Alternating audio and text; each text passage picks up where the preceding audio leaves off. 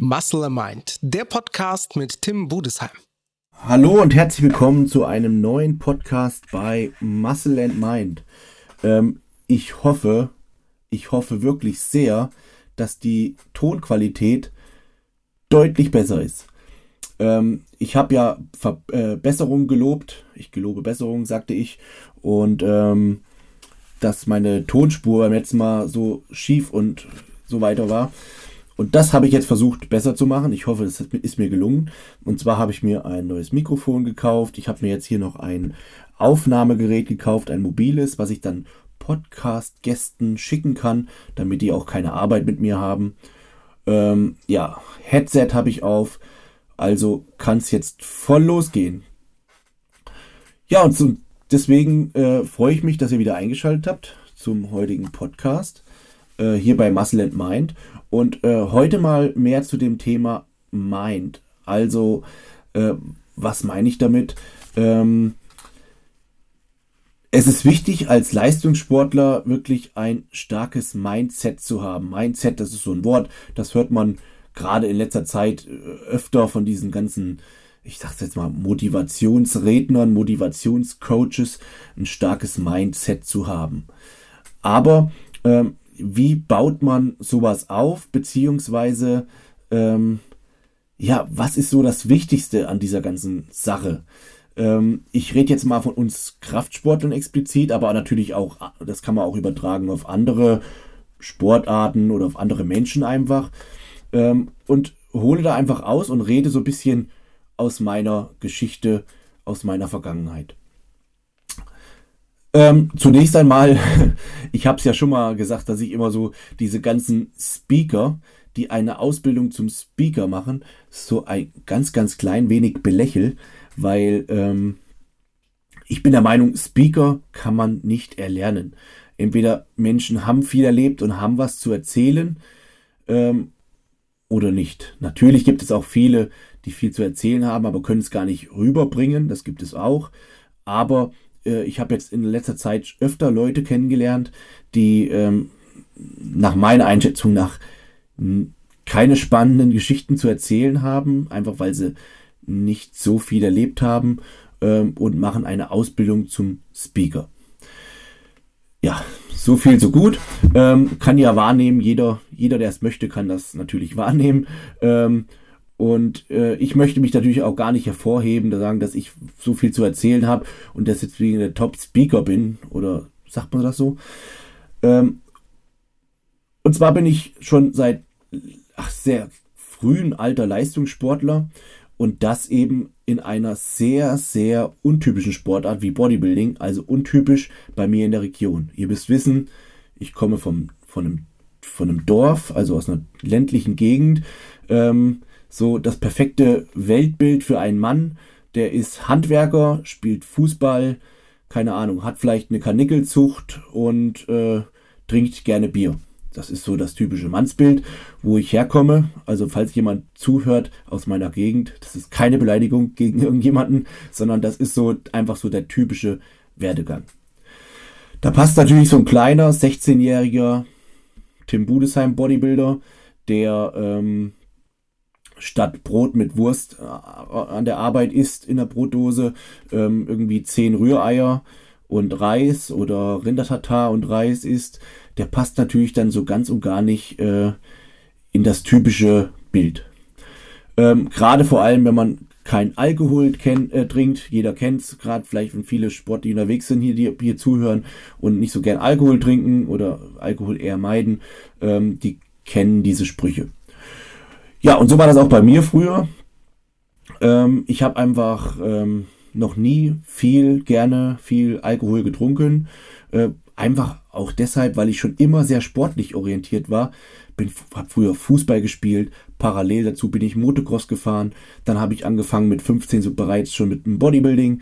Da habe ich dreierlei Sachen gemacht. Da bin ich teilweise mit dem Traktor vom Acker zum Fußballtraining äh, vom Acker nach Hause, äh, dann wieder auf den Acker, dann vom Acker nach Hause, abends mit der Mofa ins Bodybuilding-Training und am Wochenende noch Motocross gefahren. Das war so typische, so typische Abläufe für mich. Und äh, da hat es einfach gar nicht reingepasst, viel Alkohol zu trinken, weil dann einfach äh, verschwendete Zeit, weil man morgens nicht aus dem Bett kam und so weiter und so fort. Ähm, ich musste da einfach schon leistungsfähig sein. Ja, so viel, so gut. Und dann war das eben so, dass ich ähm, öfter kein Alkohol getrunken habe, habe mit dem Bodybuilding begonnen und musste mich sehr, sehr viel rechtfertigen. Warum trinkst du nichts? Ähm, warum isst du so komisches Essen? Muss man das immer das gleiche essen? Und das sieht ja aus wie Hundefutter. Und ähm, ja, jetzt bist du ja Bodybuilder, jetzt kannst du ja hier alles hochheben, du bist ja dann unser neuer Kran. Kran brauchen wir nicht mehr, wir haben ja einen Tim. Und diese typischen Sprüche einfach. Und äh, ja, gewissermaßen hat mich das jetzt nicht verletzt, aber dadurch, dass ich in so wirklich zwei verschiedenen Sparten unterwegs war, auf der einen Seite wollte ich natürlich dazugehören, ich wollte der Junge vom Dorf sein, der bin ich im Grunde genommen auch. Ich arbeite gern, ich mache auch gern Landwirtschaft, aber ich wollte vollständig der sein, aber ich wollte auch vollständig der Sport-Champion sein, der Bodybuilding-Champion äh, und wollte da meine Hausaufgaben auch gut machen. Und das kann ich euch sagen, das war gar nicht so einfach, ähm, weil man einfach in wirklich zwei verschiedenen Welten gelebt hat auf der einen Seite wurde man oft angesprochen, hat man so ein bisschen abgetan, ach naja, ich mache das jetzt mal und wer weiß, wie lange ich das mache. Und, und auf der anderen Seite war man der Profisportler, Profisportler damals nicht, aber der ambitionierte Nachwuchssportler. Und ähm, man hat dann wieder gesagt, naja, ich will jetzt dann dort starten und Weltmeisterschaft und dies und das und jenes. Also ihr könnt euch vorstellen, alles äh, gar nicht so einfach unter einen Hut zu bringen. Und ähm, ich weiß auch nicht, ob es mir immer gut gelungen ist. Ähm, da gab es dann so Sachen, wo ich dann viel getrunken habe, wenig Kohlenhydrate. Natürlich hat man da auch mal so eine kleine Wortfindungsstörung. Jeder Bodybuilder oder Fitnesssportler kennt es, wenn man mal ein bisschen verpeilt ist. Aber man macht ja keine, äh, äh, wie sagt man, mutwilligen Sachen oder man macht ja keine Fehler macht jeder, aber man macht ja keine, wie soll ich dazu sagen? Ähm, ja, man ist ja nicht komplett neben der Kappe, aber es war dann so, dass ich einen sehr kritischen Chef hatte eine Zeit, äh, eine Zeit lang, der mich dann manche Arbeiten hat nicht ausführen lassen, weil er gesagt hat, wenn man so wenig isst und dann, das kann ich nicht verantworten. Ähm, naja, das war alles nicht so einfach und äh, es kann auch sein, dass ich eine oder andere Mal vielleicht wirklich auch nicht äh, so vollkommen auf der Höhe war, weil das natürlich auch alles schon viel Stress für mich war. Ähm, aber was ich aus dieser Zeit gelernt habe oder warum es sich heute für mich viel, viel glückseliger le leben lässt, das ist ganz einfach ähm, die Kunst, dein Ding zu machen. Das hat sogar der, dieser Christian Bischof, das ist sogar so ein Motivationsredner, den ich ganz cool finde, den ich auch schon mal gehört habe. Noch nicht persönlich, aber ab und zu mal bei so einem YouTube-Video. Und aber diese Überschrift, ich will jetzt gar nicht jemanden zitieren oder will jetzt gar niemanden nachahmen, sondern diese Überschrift, die Kunst, dein Ding zu machen, ähm, die hat mich dazu bewegt, darüber mal nachzudenken und ähm, was da so dahinter steckt, hinter dieser Aussage, die Kunst, dein Ding zu machen. Ja, und ähm, dann irgendwann ist man es einfach leid, auf verschiedenen Hochzeiten zu tanzen und jedem versuchen, es recht zu machen. Und das ist der wichtigste Tipp, den ich euch geben kann. Macht es nicht jedem recht, sondern steht zu euren Sachen und macht das wirklich mit Begeisterung und zeigt den Leuten, dass, dass ihr das mit Begeisterung macht und versucht euch nicht für alles und jeden zu verbiegen. Natürlich muss man auf einer, an der einen oder anderen Stelle auch ein bisschen egoistisch sein. Ist ganz einfach so, weil man kann leider nur auf einer Hochzeit tanzen. Aber ähm, ihr tut euch damit einfach selbst einen Gefallen. Natürlich muss man aufpassen, wie egoistisch ist man oder an welcher Stelle zieht man einfach stur sein Ding durch. Äh, man darf nicht vergessen, ein Freundeskreis und ein guter Freundeskreis ist ganz, ganz wichtig. Und da kann man jetzt nicht verlangen, dass die alle die gleiche Sportart machen und äh, da absolut großes Verständnis haben. Also das geht auch mir so, dass äh, ich da natürlich auch ein bisschen einknicken muss. Also wenn ein Freund von mir einen Junggesellenabschied feiert, dann laufe ich nicht darum und äh, mit meiner Tupperdose und ess äh, und trinke jetzt nur Cola Light, sondern wie es sich gehört für einen Kumpel, dann esse ich da relativ normal mit und äh, trinke auch mal zwei Bier und das wirft meine Karriere nicht aus dem Ruder. Wenn ich äh, 360 Tage im Jahr diszipliniert bin, ist das überhaupt nicht schlimm, wenn ich mal fünf Tage im Jahr es nicht bin. Deswegen ist es ganz wichtig, pflegt Freunde und Familie, aber ihr müsst klar unterscheiden, wer ist dein Freund und für wen, für wen verbiege ich mich. Ja, und das ist natürlich auch bis heute immer noch eine Schwierigkeit von mir, weil ich immer noch zweigleisig fahre. Also auf der einen Seite bin ich Maschinenbaustudent, ich studiere Maschinenbau in einem Stipendium für die Firma Kali und Salz. Ich war dafür vorher Führungskraft, ähm, Steiger nennt sich das im Bergbau, Maschinensteiger, äh, hatte Führungsverantwortung und habe dann den großen Schritt gewagt, nochmal ein Studium dran zu hängen und bin auf der anderen Seite Profisportler, verdiene meinen Lebensunterhalt damit für meine Familie. Ähm, ja, also wie man hört, gar nicht so einfach. Äh, quasi auf drei Hochzeiten. Auf der einen Seite bin ich der kleine Student, auf der anderen Seite bin ich trotzdem in der Firma Kali und Salz noch äh, angesehen auf Ebene einer Führungsposition vom, vom Ansehen her.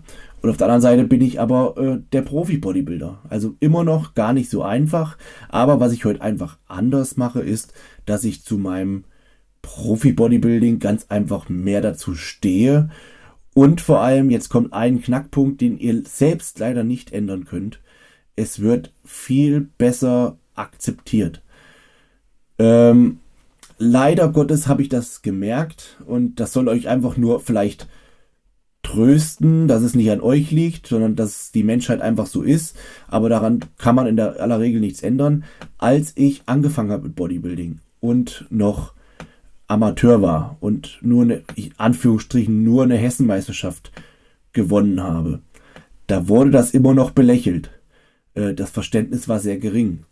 Aber als ich anfing und eine Weltmeisterschaft bestritten habe, dort den zuerst den vierten Platz und ein Jahr später den ersten Platz, also Weltmeister geworden bin. Das ist ja immer so, so Weltmeister. Äh, das ist ja in den Köpfen drin, auch wenn jetzt der Wettkampf an sich, äh, ich habe weitaus schwierigere Wettkämpfe bestritten als die Junioren-Weltmeisterschaft, aber Weltmeister ist einfach so in den Köpfen verankert. Boah, der ist Weltmeister. Und leider Gottes war es so, dass ab diesem Zeitpunkt die äh, Akzeptanz bei meinen Kollegen, bei meinen Freunden, beim Allgemeinen gestiegen ist, weil, weil man einfach gesagt hat, boah, der macht das, aber der ist ja Weltmeister. Also der hat schon was erreicht.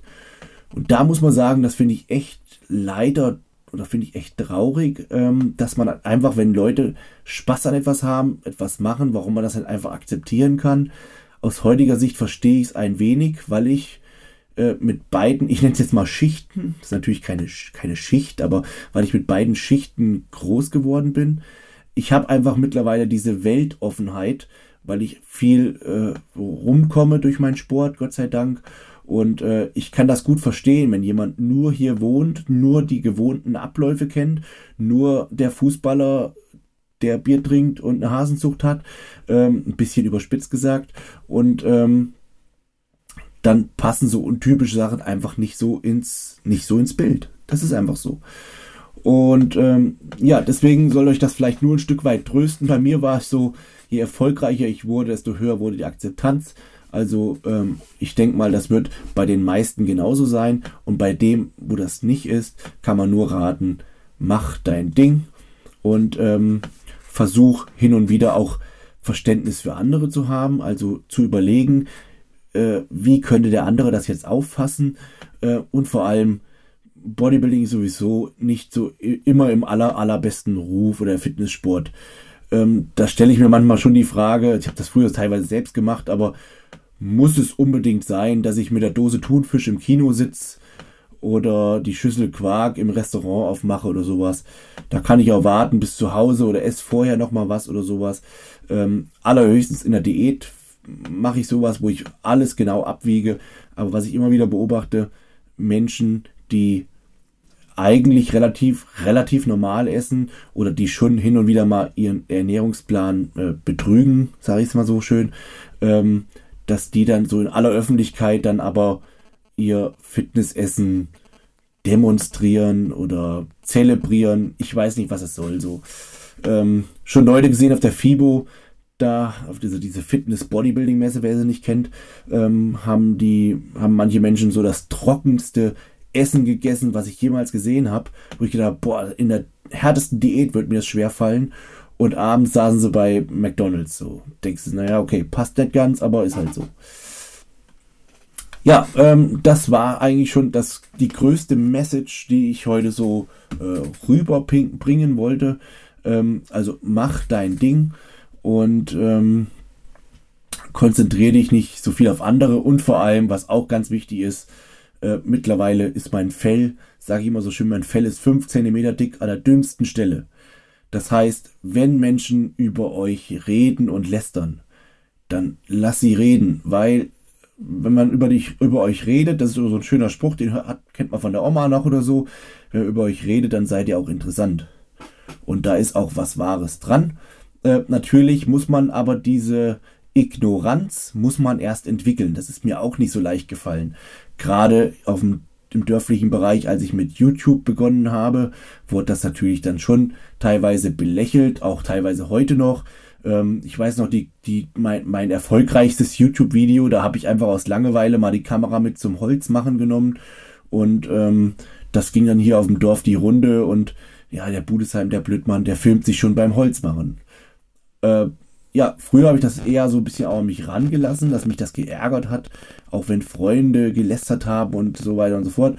Mittlerweile finde ich es eigentlich mehr amüsant und interessant, als ich, dass ich mich darüber ärgere.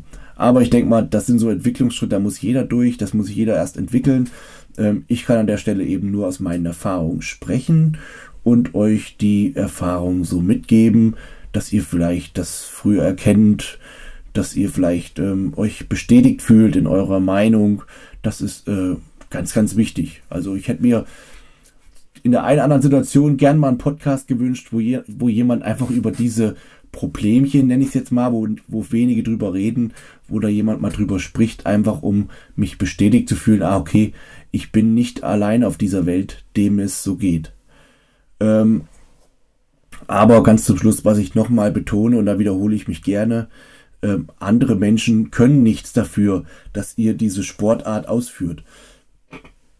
Und äh, das habe ich mir immer so eingeredet und aus zu Herzen genommen, ähm, dass ich möglichst, auch wenn ich in der Diät bin, niemand von meinen Diätmolesten äh, irgendwie oder von meinen Diätsorgen daran teilhaben lasse, dass ich versuche wirklich ähm, den Menschen normal entgegenzutreten und nicht schlecht gelaunt und pissig, äh, die können nichts dafür. Das ist ganz wichtig, weil wenn ihr das nicht macht, das sind so Grundsätze, dann sagen die sich auch hier dann, dann leckt's mir am Arsch, sagen die dann. Ja, das war ähm, mein heutiger Podcast ähm, zu dem Thema äh, Mach dein Ding. Ähm, und ich hoffe, ihr konntet da so ein bisschen was raus mitnehmen, wie es mir so ergangen ist und wie es mir teilweise heute noch ergeht.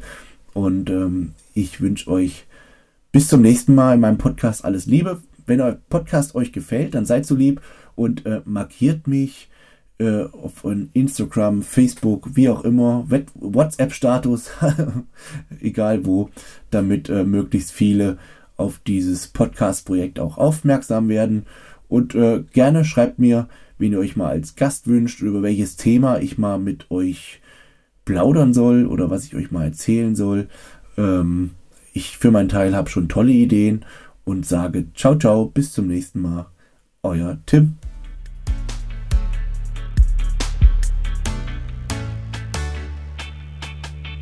Muscle Mind, der Podcast mit Tim Budesheim.